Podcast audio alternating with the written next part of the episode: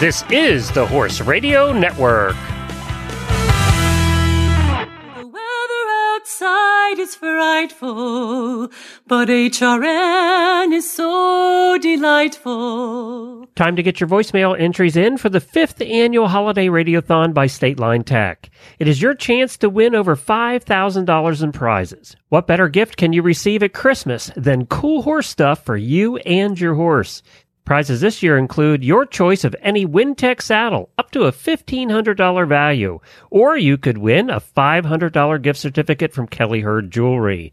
Other great prizes from other great companies include Uncle Jimmy's, Kentucky Performance Products, Total Saddle Fit, Monty Roberts, Smooth Stride Jeans, Stateline Tack, Horse Lovers, Gene Abernathy, Cavallo Boots, Biostar, Horse Holster, Benefab, and many, many more. You have until November 18th to get your entries in. Visit holidayradiothon.com to see how to enter. That's holidayradiothon.com. Head on over today. You don't want to miss out. This is episode 20 of Retired Racehorse Radio on the Horse Radio Network, brought to you by Kentucky Performance Products, Cashel Products, Bates Saddles. Retired Racehorse Radio is your guide to the adoption, care, and training of the retired racehorse, brought to you in cooperation with the Thoroughbred Makeover and New Vocations. It's going to be a standardbred spectacular today on Retired Racehorse Radio. We are talking to Alyssa Hedges of ROC, the Standardbred, to learn about how these horses can do more than just race. Dr. Seamans comes on to talk about how a horse's sight can affect their behavior. New Vocations Ambassador and Standardbred mom, Colleen Nolan Tran, joins us to talk about her experience at Equine Affair, and we come on with our grand finale with New Vocations Winner's Circle Adoptable Horse of the Week. Listen in.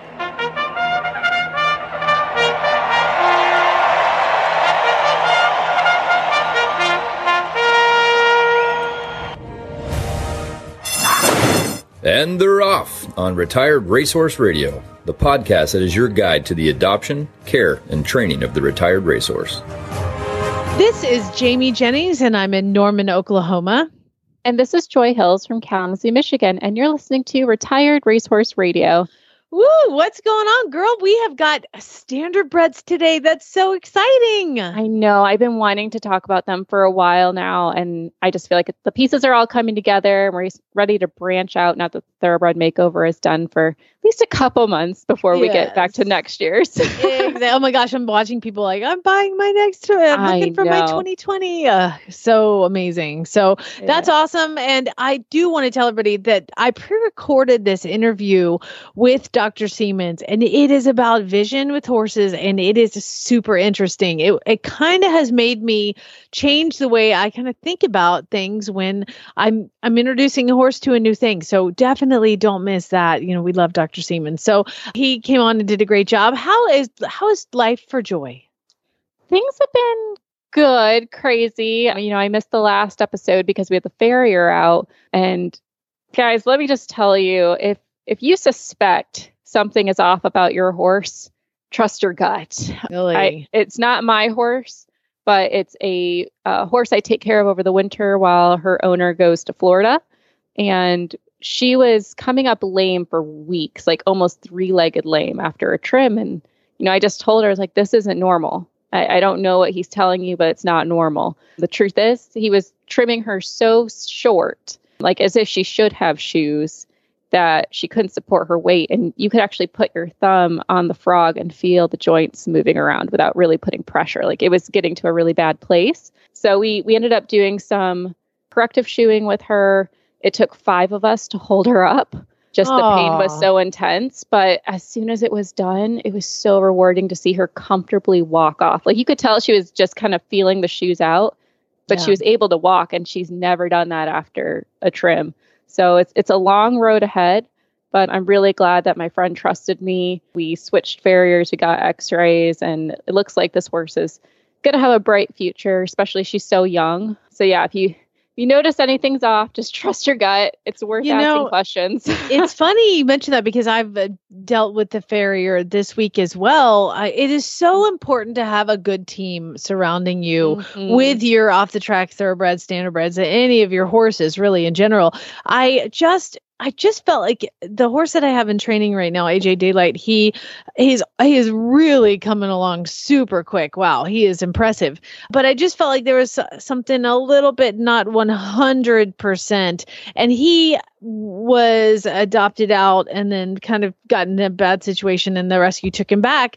And he had at some point had some bad trimming and he had some abscesses pop through the coronary band. So, that leaves that defect in their hoof as it grows down. Mm-hmm. Well, those defects I feel like have been making him not super comfortable. So I contacted the rescue and I contacted my farrier, and they are paying for us to get bar shoes on for just a couple of the cycles and really working with the farrier. She's a certified journeyman. She's amazing. And we're going to put some corrective shoes on him for 2 cycles. And then hopefully everything will be grown out in time just to give him a little extra stability. So it is very important, like you've probably noticed this week, is to have a really good team around you. Mm-hmm. And, your farrier, just like your veterinarian, needs to explain everything to you. If you have questions, ask them. Make sure that they have answers for your questions. And don't be afraid to get a second opinion. If the answer you get doesn't come off right, of kind of like this one, I've been trimming for so many years. And if your horse can't even go outside to go get the new hay bale that the owner just put out, you should get a second opinion. But I've been doing this for years, since before you were born. Well, it doesn't mean you've been doing it well. Exactly. Well, hey, we would like to thank our first sponsor, Kentucky Performance Products. We would like to thank them for being our title sponsor. Let's hear from them. She swallowed hard as they walked into the start box. She could feel his muscles tense under her leg. 5, 4, 3, 2, 1. Have a great ride. She didn't have to ask.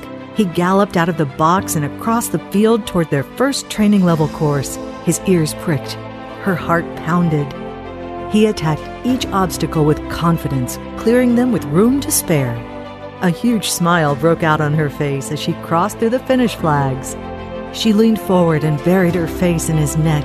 Their bond of love and trust blocked out all else.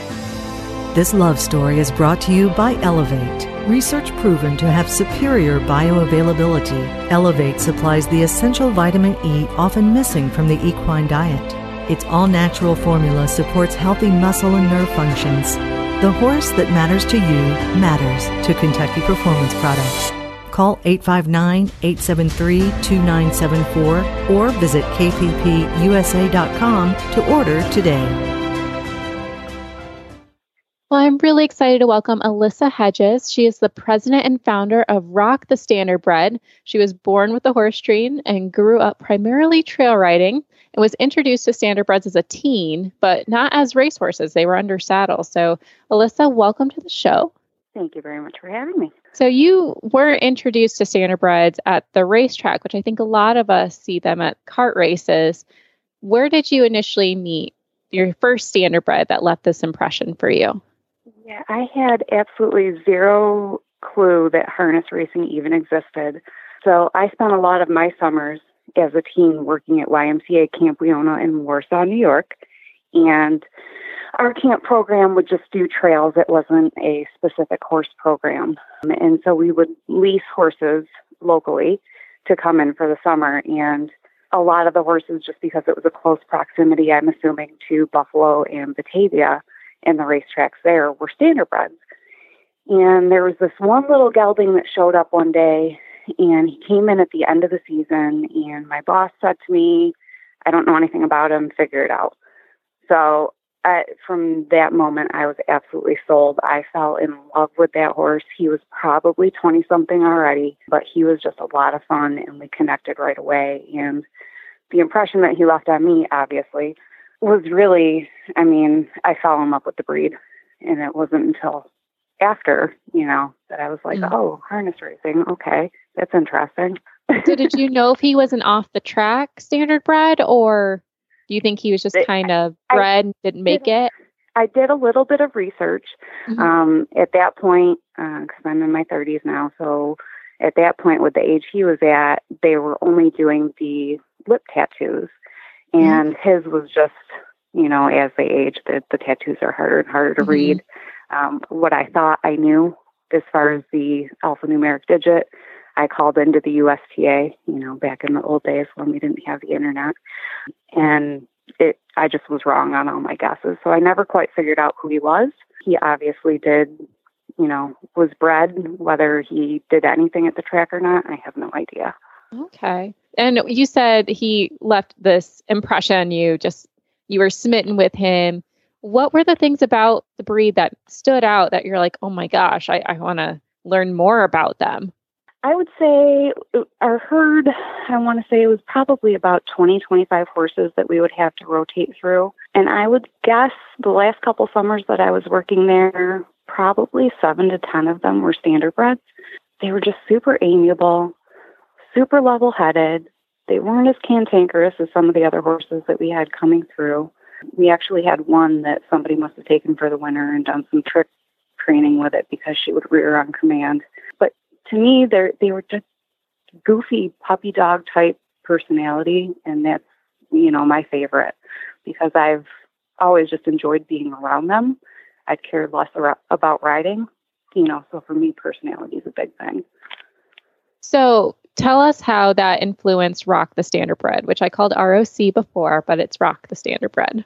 So that was a big part of my life through high school, and I got out of horses for quite a while, and as an adult got back into horses.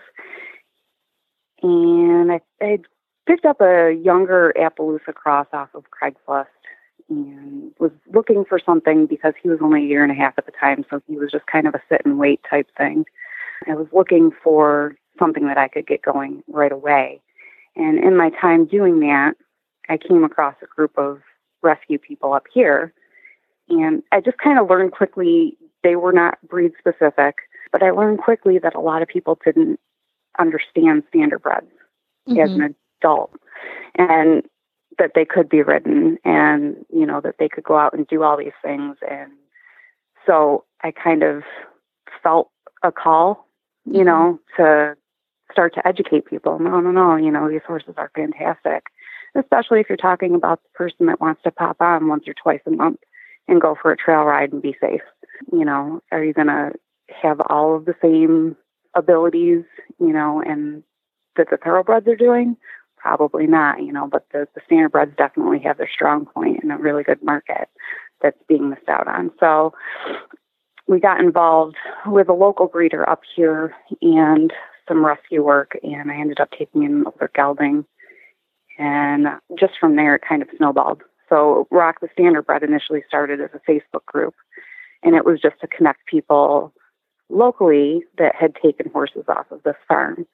And that kind of grew to, well, why don't we start promoting all the things that they can do locally and try and build a market here? And then that snowballed into, well, you know, why don't we build a market everywhere and try and drive up adoption rates at programs like New Vocations or Standardbred Retirement Foundation, or, you know, why don't we try and fill this void? You know, all the people that are doing the rescuing are focusing on the daily care and the retraining.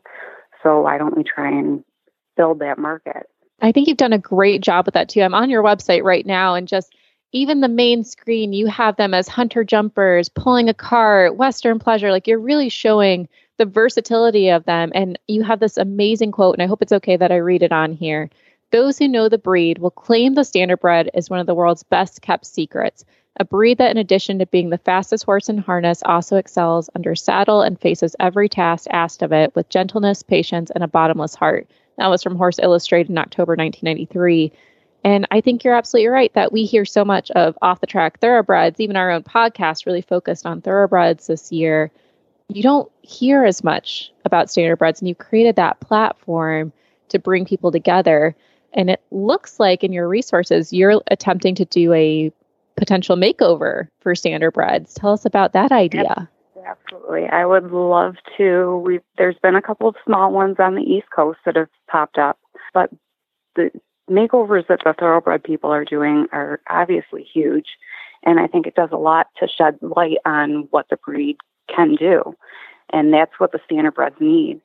My goal would be at this point to just do something New York State, whether it was bred in New York State, race here, and just kind of focus on that right now, because growing to something that's a nationwide type activity is just, that's a huge undertaking. Yeah. So whether 2020 happens or in the next couple of years, definitely something that's on my radar. Just a quick little snippet about somebody here locally reached out to me. They had a horse that they retired off the track a few months ago, and he's only 8 years old.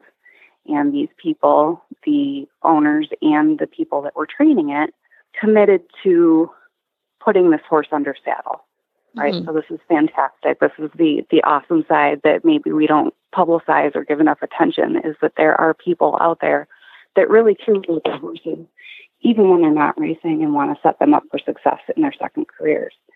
So they sent this horse to a local farm that focuses on dressage, and the trainers there had never even considered having a standardbred in the barn, let alone trying to retrain it to ride. And he is now entering his 90-day month of training, and they're absolutely smitten with the breed at this point. The one thing that I will say about the breed is that the work ethic is there, and whether or not they're fully ready to do what you're, you know, asking them to do under saddle, they will typically give it their all. So I think that having a challenge is not so much to promote the breed to potential adopters, but also getting them into the hands of trainers that might not give them a chance otherwise. To, you know, because the trainers are the ones that are making the recommendations to their clientele, you know. So the standardbred is going to sell itself to anybody. They just have to have and be given the chance to sell themselves. I love that. And I'm 100% with you. That's actually why I created Retired Racehorse Radio, is I got an off the track thoroughbred, and there wasn't just that one stop shop to have, you know, training tips and advice, and to know people are also going through some of the less glamorous sides of training an ex-racehorse. But they can do so much. So, and I also love that you're also looking at doing what's the Shades of Bay Riding Club. And that's also kind of in the works too, but it's for the people who aren't interested in competing, but still want to promote the breed. Tell us your vision for that. Yeah. So I didn't grow up showing, and I personally really have no desire to show. And I think that the horse world is at a point where a lot of the middle class folks don't quite have enough money to go out and show, you know? And so I feel like, at least locally, the show circuit's getting a little bit smaller, and that it maybe is a little bit more difficult for the people that are not super serious.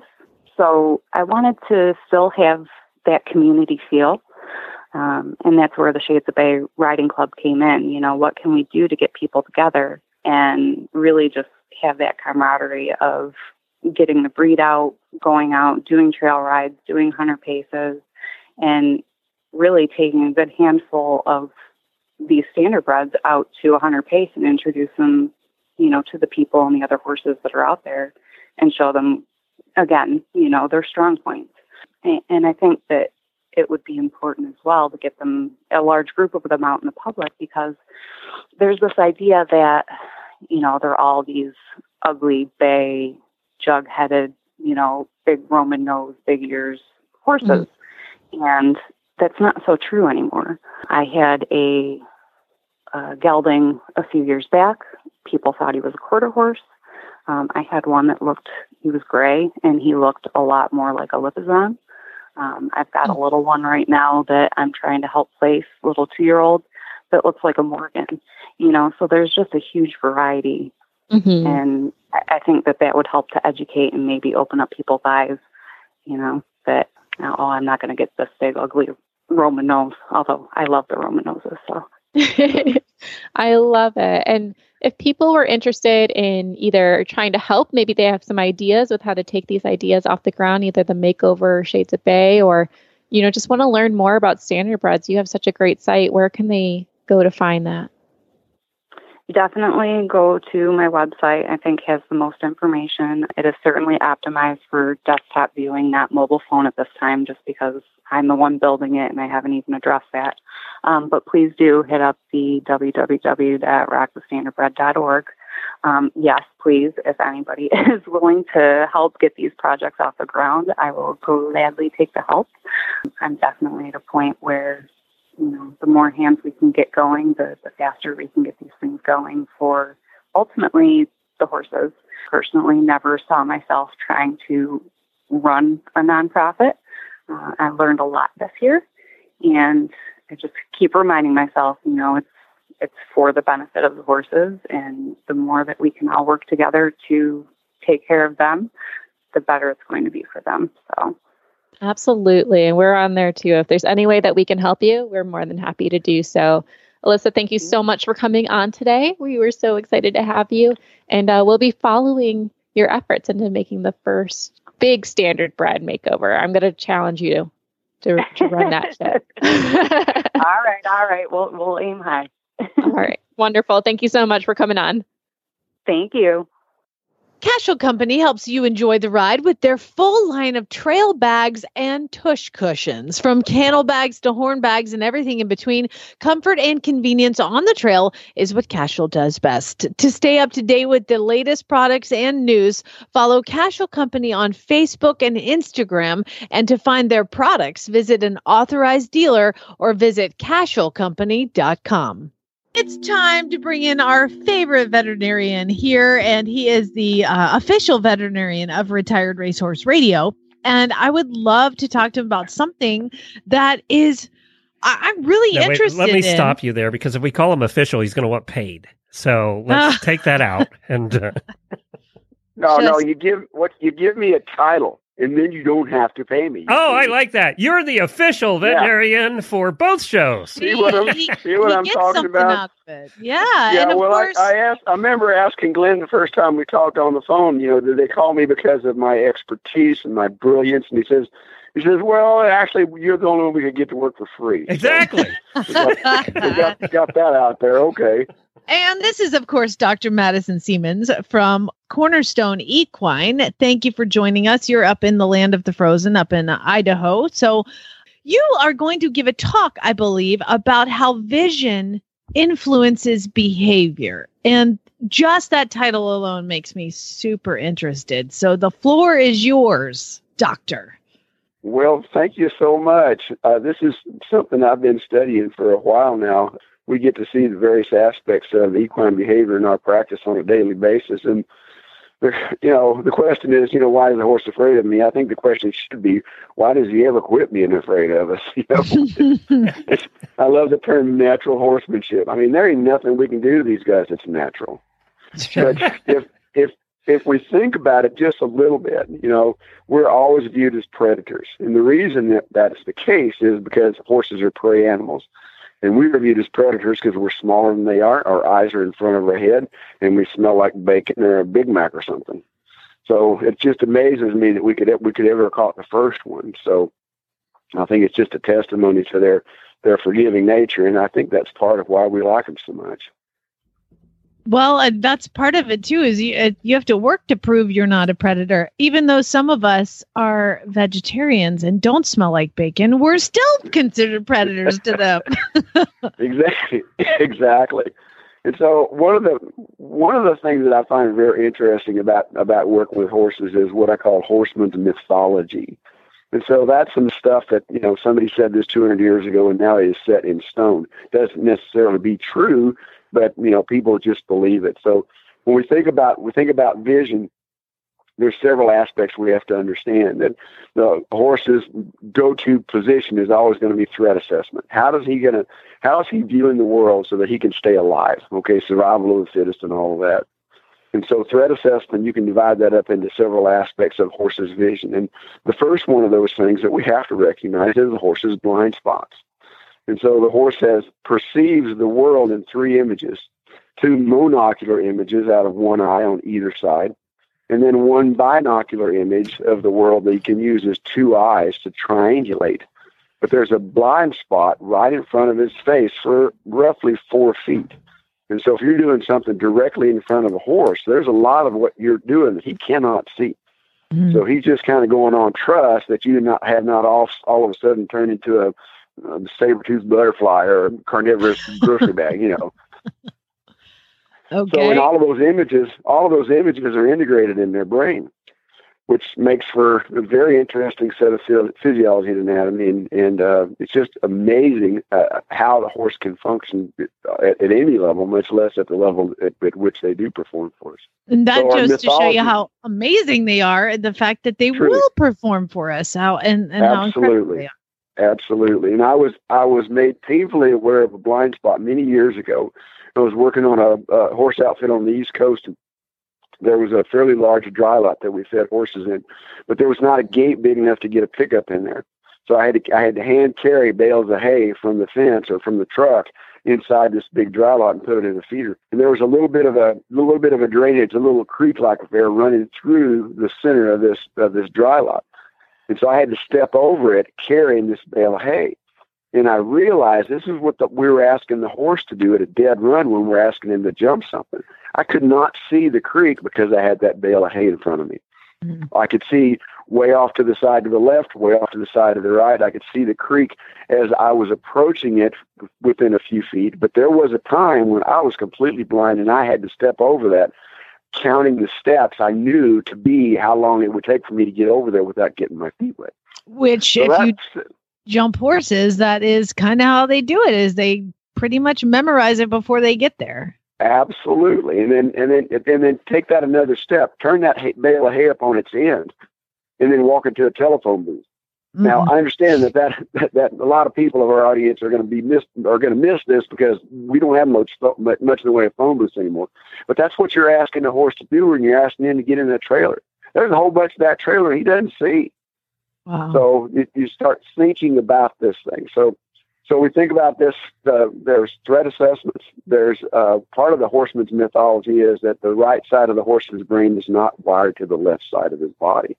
You've probably heard that before, and that's why we do fly spray on the left side of the horse for the first time, and then we go over to the right side, and it's as if the horse is saying, "Where did you come from?" Mm-hmm. Everything all starts over again. Well, the horse's brain is wired up left to right, and I'll explain that to you in a second. And so the third thing, so we're dealing with threat assessment, we're dealing with handedness, left side, right side, and blind spots, and then we're also dealing with changes in shape. That's how the horse assesses threats. And so a change in shape is going to suggest motion. And so a predator is not any danger at all if he's holding still. So it's only when he starts moving, that's when he becomes a danger. That's interesting. And because I have a Mustang, and we always say, you know, what's the one thing, the hardest thing in the world to find, and that's something a Mustang hasn't already noticed. And it's very true. Exactly. With lots of horses, and sometimes when I would be riding out with him, and thoroughbreds too, you see a human walking around. I'm like, can you please say something? Just I don't know. Speak so we know you're not a threat. That is interesting that it's when they're moving. I didn't think about that. It's the motion that's what tends to trigger them. That's why you could take a really good horse, turn into a real worried horse on a windy day, because you're seeing lots and lots and lots of shape changes. The leaves are blowing. Again, those saber-toothed grocery bags are blowing across his field of vision. You got this kind of stuff going on. But at a real basic physiological level, okay, there's no doubt that the horse's left side is wired to the right because of something called the pupillary light reflex. And so that's when you shine a light on one eye, you will get a constriction. And that's because the pupil, the hole in the iris, is actually responding to a lot of light in that area. And so when you get a lot of light in that area, it constricts. Well, it'll happen to the other eye. It's called a direct and consensual pupillary light response. So the horse's brain is wired left to right at a very, very deep primitive level because you get that consensual and direct PLR, which means that, yeah, they are wired up. And the other thing I always find interesting is now, don't throw your compass away when you go up to the high country, but I have found that when you get lost, the first time you've ever been on a trail several miles away from the trailer, if you will turn around and give the horse his head, he will probably be able to find the trailer in almost a perfectly direct route. So if the left brain is not wired to the right, how does he memorize the left side of the trail when he's seeing it only going in one direction? Please tell me, because that is a mystery. Well, it's because that left side and right side communicate. And so we know that there's going to be a little difference when we go over on the right side to do something. But as you will notice that when you're doing something, fly spray is a great example. When you're doing something on the left side of the horse, and the first time we fly spray them, they get a little worried about that. There's many of these sensory inputs that are affecting that. However, I think a big part of that thing is just the change in the shape that they're seeing as they see us on the left side. And so it may take 4 or 5 minutes to fly spray them on the left, but it only takes 1 or 2 to do it on the right. That's because they've got those images that will communicate left to right in their higher brain centers where all this image information is stored. So let's get back to the trail. So I'm 10 miles out, I turn around, I don't know how to get back. Is the horse's memory that good, or is some of this instinctual? Well, I guess it depends. That's a great question, Glenn. I guess it depends on what you call instinct. And we know, well, for example, for the longest time, people said foals didn't see very well. Well, I don't agree with that. I think the foal sees just as well at birth as he's going to see at 10 years of age. But he doesn't have images stored in his memory banks. So he doesn't know what a fence is. He doesn't know what a stall door is. We turned some babies loose for the first time. One particular baby had been sick, and he'd been confined to a staller this past spring. And so there was other foals out in the pasture, and the first thing this foal did, once we got him out of the door, which was a challenge because he didn't know what a door was, the first thing he did was he ran into the fence. Thank God it was a smooth wire fence, and he bounced off and jumped up and started running around again. But you will never see that foal run into that fence again, because now he has that image of a fence stored in memory banks. Once a foal has learned to negotiate the physical challenges of going through a stall door, he will never again have a problem going through that stall door. But that first time, he doesn't have any images stored in his higher brain centers to tell him what a stall door is. And this, Dr. Seamans, is why training horses without violence is so important, because you want your horse to do, it's like, say you want him to get in the trailer and you walk him up to the trailer and inevitably somebody's going to bring out the whip. You whip them, you're convincing the horse that they were right the whole time. That trailer is terrible. We shouldn't go there because you're going to get whipped. And so forever, Exactly. They have this image in their brain of getting whipped while they're standing at the back of the trailer. And you got to work pretty darn hard to get that out of there. You got to replace all those pictures, those bad pictures with good ones, hundreds and hundreds of times before you can get rid of that. That's why it's so important to train horses without violence. But on and another note, exactly. So we've got the shape changes, which I find fascinating. When you're like, I will be riding my horse, and there's a pasture of horses next door, and no big deal until the horses start trotting down the side of the fence or even walking down the side of the fence. My horse that I'm riding, and I ride mostly off the track thoroughbreds here, they all, oh my God, what is that? And so it makes sense that there's changes of shape. Do the horses need to be able to look at that, or should I just be like, let's get back to work. Come on, ignore that. What do you think is the best way to handle that? There's a couple of ways to approach that, and that's a very, very good analogy. And so you got to remember. So you've got the shape of, say, you're standing on the left side of the horse, but there's some contrast in the background. And so you're standing in one place on one day. And so behind you is a horse trailer and a large tree on the left side. But on the other side is a fence and a hedge and a barn. Well, those images, those contrasting backgrounds are totally different images for the horse. So you're moving along a background setting that's changing shape all the time, every time you move. And so I think that's what they're seeing. Now, you got to remember, they're not just visual animals. There are other sensory inputs that are going to affect this. And so a group of horses moving on the left side of him is going to elicit a response because of a lot of visual and olfactory stimuli. They don't smell like carnivores, okay? Mm-hmm. But again, it's that shape change. There's also sort of that mass hysteria that, one horse sticks his tail up in the air, decides to stampede. Your horse is going to want to go with them. Right. Because this is, oh yeah, you're afraid, I'm afraid. So this spills into a couple of other aspects, and we'll touch a little bit on the trailer loading thing. The horse's light accommodation happens very slowly. And so when you and I walk out of a darkened theater midday, we're blind for just a few seconds. Within about 15 seconds or so, our eyes will accommodate, our pupils will constrict.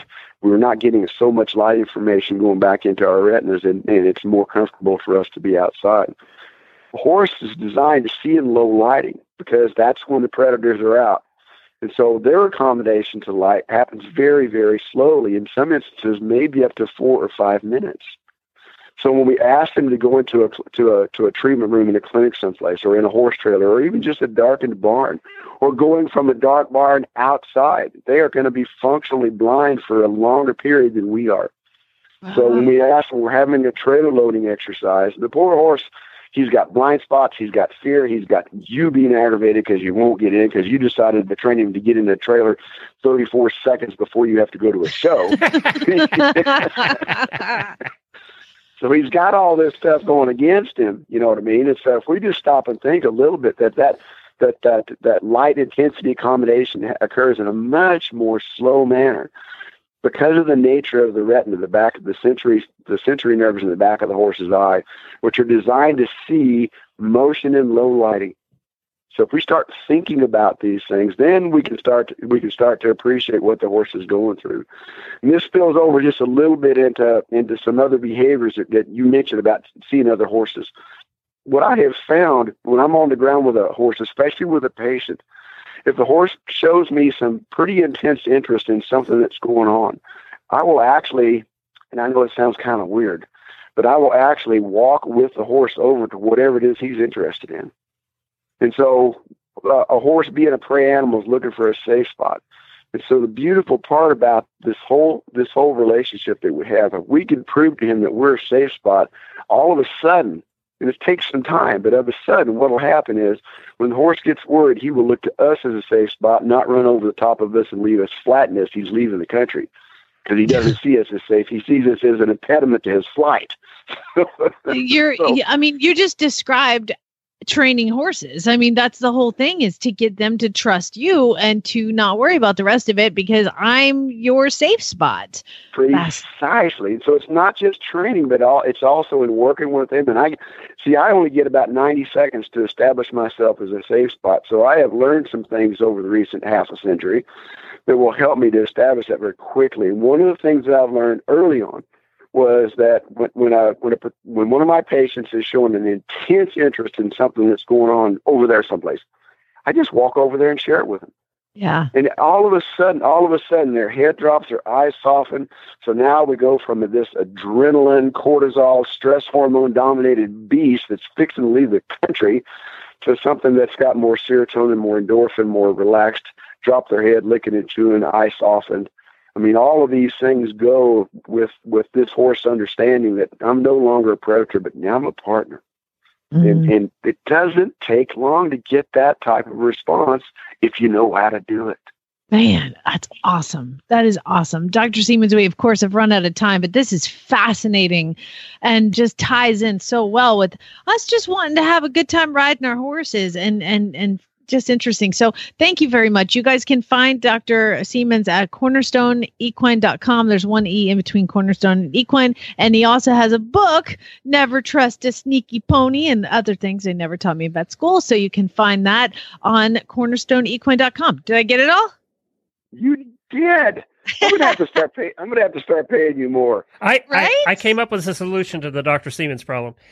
He is now the president of veterinary services at Horses in the Morning and Retired Racehorse Radio. Is that good enough? Does it come with dental?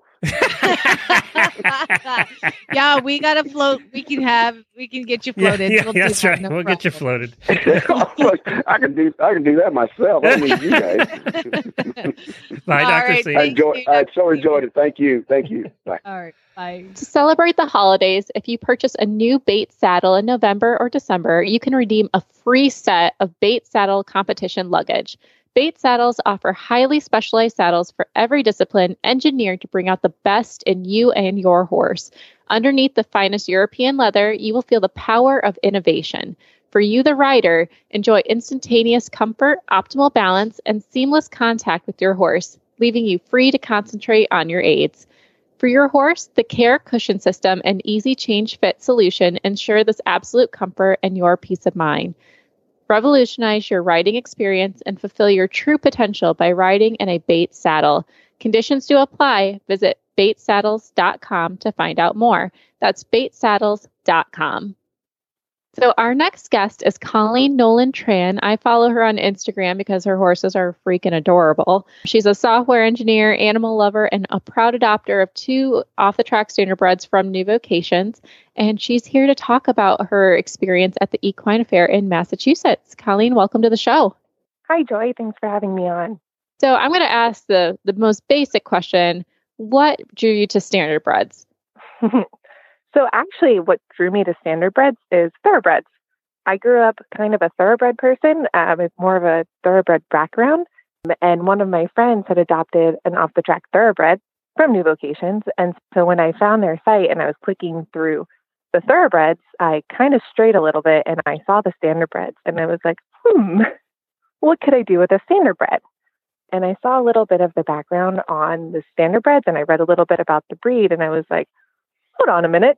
I like trail riding. I like playing with my horses. I like, some of the slower, not necessarily getting out and riding every day. And it sounds like a standardbred might be more suited for me. Interesting. Cause for me, I don't know. I've always known standardbreds were there. There was a track near my college for cart races. And you just don't think of them as riding horses at first. I think there's that stereotype involved. So I think it's interesting that you kind of took a step back and analyzed what you needed out of a horse, and then you ended up getting two. And they're both from New Vocations, correct? Yeah. So I got my first horse, Cricket, and I kind of was just, like I said, I was just poking around on their site, and I was like, hold on, standardbreds look good.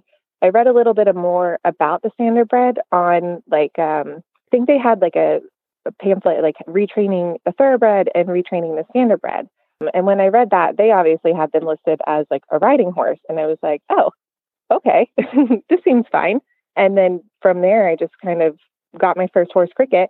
And I had such a great time with him. I loved him so much. When I moved to my own place and had Cricket home alone, Cricket needed a friend. So I was like, another standardbred. That's how horse math works. When you get one, you're really getting two. I love it. So when you got them, did you find I don't know, what were some of the challenges with getting an off-the-track standardbred? Because I can easily list off all of mine from my thoroughbred, but you don't hear as much with the standardbreds. Yeah. So with the standardbred, it's not so much, or at least it wasn't for me with either one of my horses, right? You get a thoroughbred, you have to let them down off the track. They are a little more high-strung. They're a little more high-energy. But with the standardbred, I didn't have as much, track mind with them, right? They're... Mm-hmm. pretty easy to handle on the ground. They're pretty quiet. You can pretty much, well, again, this is just with mine, but could trail ride them out pretty much from day one. And they were so well behaved and quiet. For the standardbred, I think the challenge that most people face is teaching the horse to canter. If you want to canter with your standardbred, that takes a little more retraining. You can pretty much hit the trails right away. It does take, weeks or months before you can have the standardbred cantering comfortably. Okay. And do you do positive reinforcement training with your horses? Because I see more all the cute trick things. And I just love watching your horses. I'm I can't do that with mine. Yeah, how does she do it? Tomcat's really smart. He's to be honest, I do a little bit of clicker training with both of my horses. I don't think Cricket really cares for it. Well, I mean, he likes the treats, but he's not, we love Cricket, but he's not a super genius. He doesn't really enjoy the problem solving. He's just let's practice the things that I already know. But Tomcat, on the other hand, he gets so bored so easily and he's so smart. So for him, I've been training him. I taught him recently to step up on a pedestal. We did a little bit of Spanish walk. I was teaching him how to lay down in the summer, although the big ask in the winter when they get real nutty. I don't really want to clean them off. But I've done a lot of tricks with Tomcat, especially because he's just unbelievably smart. I love that. And I think it shows the versatility of the breed again, just different personalities, different ways to do things. And you trail ride with them. You also show jump with them, correct? With Tomcat, yeah. And so Cricket doesn't quite care for jumping either. He's quite good at it. We'll do it a little at home, but away from home, he would probably embarrass me a little bit. He probably would not be happy to do it. So he humors me when we're at home. And Tomcat, he was a really great jumper when I was jumping with him. He had a soft tissue injury last summer. I don't know. It's been a while. And so I've been bringing him back slowly and possibly more jumping in his future. But that's kind of what led down the trick training route. When he was taking time off from his injury, he needed something to keep his mind busy. Otherwise, he was just messing with Cricket. Awesome. So did you take both of them to Equine Affair then? I did. Yeah. Okay. Tell us about your experience there. How did you get asked to do a demo there? Did you volunteer? How did that all work? So I think the first year I went was maybe 2016. And Jennifer Daniels, who was previously the trainer at New Vocations and adopted me out both of my horses, sent me a message on Facebook, and she was like, I think I remember you have your standardbreds and you're in the area. Would you be willing to go to, I actually only had Cricket at the time. She's like, would you be willing to go to the Equine Affair in Massachusetts?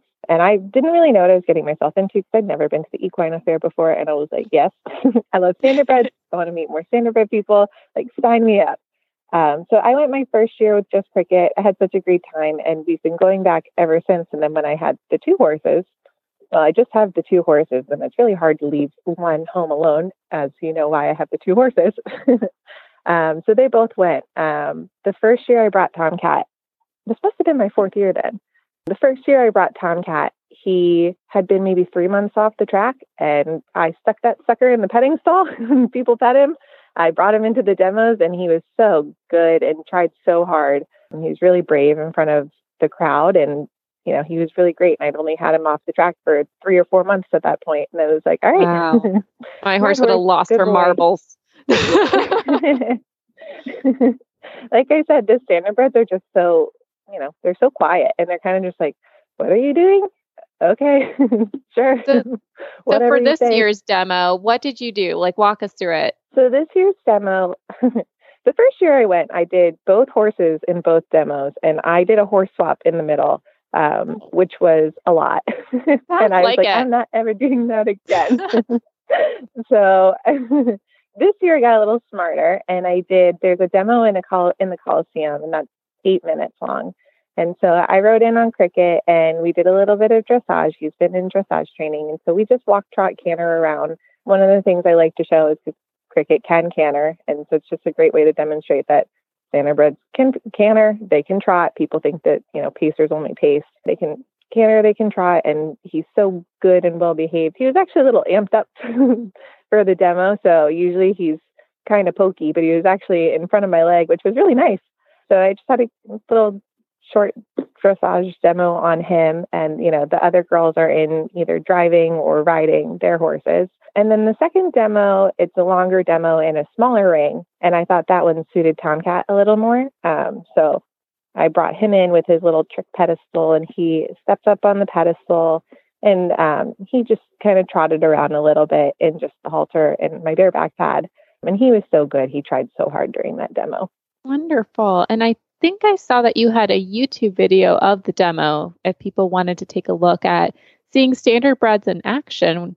Yeah, my husband put that together for us. We got back, and he took videos of the entire, both demos. He took videos of me the entire weekend because he's great. But we got back from the Equine Affair, and he edited the video together for us and did a little voiceover. And we posted it on my YouTube. Wonderful. And so people can find your YouTube at, what's your title for that one? Colleen Nolan Tran. Just my name. Okay, right under your name. Okay. Some people do the hashtags and all kinds of, I'm not cool. I'm not young like that where I can come up with clever names. So I'm the same way. Awesome. And if people want to follow you, that's a simple way to do it. It's the best way to do it. If people want to follow you and Cricket and Tonka, where can they do that? My Instagram at Nolan Colleen. Perfect. Well, thank you so much, Colleen, for coming on. And, thank you so much for being an ambassador for this breed as well. We hear so much of off-the-track thoroughbreds, and we're just kind of learning about off-the-track standardbreds on this show. We want to expose them more and be an advocate for them. So thank you again for coming on today. Sure. It's my pleasure. Wonderful. Thanks again. And from the back of the pack on the outside, commanding curve is taken second, but California Chrome shines right in the Kentucky Derby. And now it's time for the New Vocations Winner's Circle Adoptable Horse of the Week. Well, it's an amazing time where we have New Vocations on with us, and there's some interesting things happening that are going to make my husband super nervous. Sarah, welcome back to the show to tell us about how I can give you more money so I can get another horse. You are the best. We so appreciate it. So we are getting ready to launch our December special. Every year we do half off all adoption fees of all of our horses in hopes that someone will want a Christmas present from us. And it is on both our thoroughbred and standardbred retired racehorses. It's every horse within our program that is listed online, adopted out between December 1 and December 31. Oh my goodness, that's some temptation. So I know that there's at least 4 horses I've been following you guys on. I'm like, I could make room in my barn for that horse. So now I can have one ready for Christmas and put a bow on her head. Exactly. Just imagine how cute that would be with a bow on him. It'd be perfect. I love it so much. And speaking of cute horses, we have Laura on.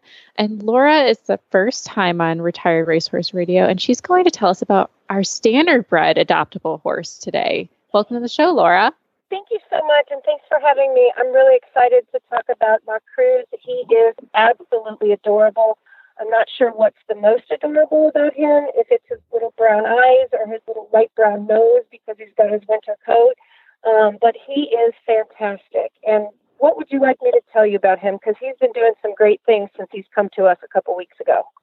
Sure. Tell us about his personality, because his eyes are just so soft, and he looks like he's just a big love bug. He is. He's very sweet. You go into the stall with him, and he is just happy to snuggle and get around you and be comfortable, and he wants to please. So I do love the fact that when I go in to work with him, he's very happy. He's very content. He does jump around a little bit on the cross ties, but I think that's just being in a new place right now, because as soon as we come into the arena, he is so happy to work. He is very honest about it. He wants to go up and do whatever we've taught him to do. So we worked with him on standing at the mounting block. And after a little bit of time, that stuck with him. And his personality is just that. He is happy to kind of do what you teach him and follow through. And I haven't been surprised by anything. He's very honest. Oh, what a lovely horse. And where do you think direction-wise he's going to be going? And do you think he'll be more of a hunter jumper? Do you think he'll be dressage, Western? Well, we've had him in English tack, we've had him in Western tack, and we've had him bareback. He trots. He started to canter this week, and he's not slow. So even though I've had him in Western tack, he's certainly not slow. I think he could do the English disciplines very well. I think he could excel at a trail hunt because we put a little obstacle course out for him this weekend with poles and cones to go around and a tarp to walk over, and he handled all that like it was nothing. I love that. And what I love so much, I'm looking at his pictures because I'm just jaw dropped with him. He's got this beautiful refined head and these cute little ears, but he's got a nice strong shoulder and a straight back. He looks like a fit horse who could really take on just about anything you ask of him. So pretty versatile horse, and sounds like personality-wise, the one that you'd want for Christmas for sure. Oh, anyone that gets him under the tree will be very happy. He really will do whatever you ask. And he could go in pretty much any direction. I like his face. He kind of reminds me of a Morgan Araby kind of face. That's what I was thinking of too. Yeah, just that sweet, kind of cuddly, beautiful eye, beautiful nose. But you're right about his body. His conformation is lovely, and his back is lovely. So, I just look at him and I think he could do really anything someone wanted to do with him would not be a problem. He'd be very happy to excel at whatever his next lifetime will be. So his name is Mach Cruise. If you guys are looking for your next standardbred horse, you can find him at horseadoption.com. He's a 15-3 2013 Bay gelding going for the high price dollar of $500 adoption fee with a special of 50% off. So $250 gets you this phenomenal athletic horse. I mean, he's practically free. It's great. Well, thank you guys so much for coming on. I'm going to be doing some Christmas shopping. And if you aren't in the position to get a horse right now, maybe think about giving a Christmas gift to New Vocations. They have their gift shop. You can get something for someone who's a lover of ex-race horses, or you can make a donation in someone's name for them. Just a really nice gift to do as well. Thank you guys again for coming on. Thank you. Yeah, thank you so much. You can find our show notes and links to today's guest on the website at retiredracehorseradio.com. Like us on Facebook and Instagram, just search for Retired Racehorse Radio, and follow us on Twitter at Horse Radio. Jamie's email is jamie@horseradionetwork.com, and my email is joy@horseradionetwork.com, or you can follow me on Instagram at joyhequestrian. Thank you so much to our sponsors, Kentucky Performance Products, Cashel Products, and Bates Saddles. And don't forget to check out all the other shows on Horse Radio Network at horseradionetwork.com. Guys, I thank you so much for being listeners, too. I cannot say it enough. If you could take the time to subscribe to our podcast, as well as leave us a review. That really helps other people find us. So if you want to do that for our other shows, I know they'll love it. It's the perfect Christmas gift for us hosts at Horse Radio Network. And don't forget to set your goals high and love to learn from every ride. And spay, neuter, and geld. Bye, guys.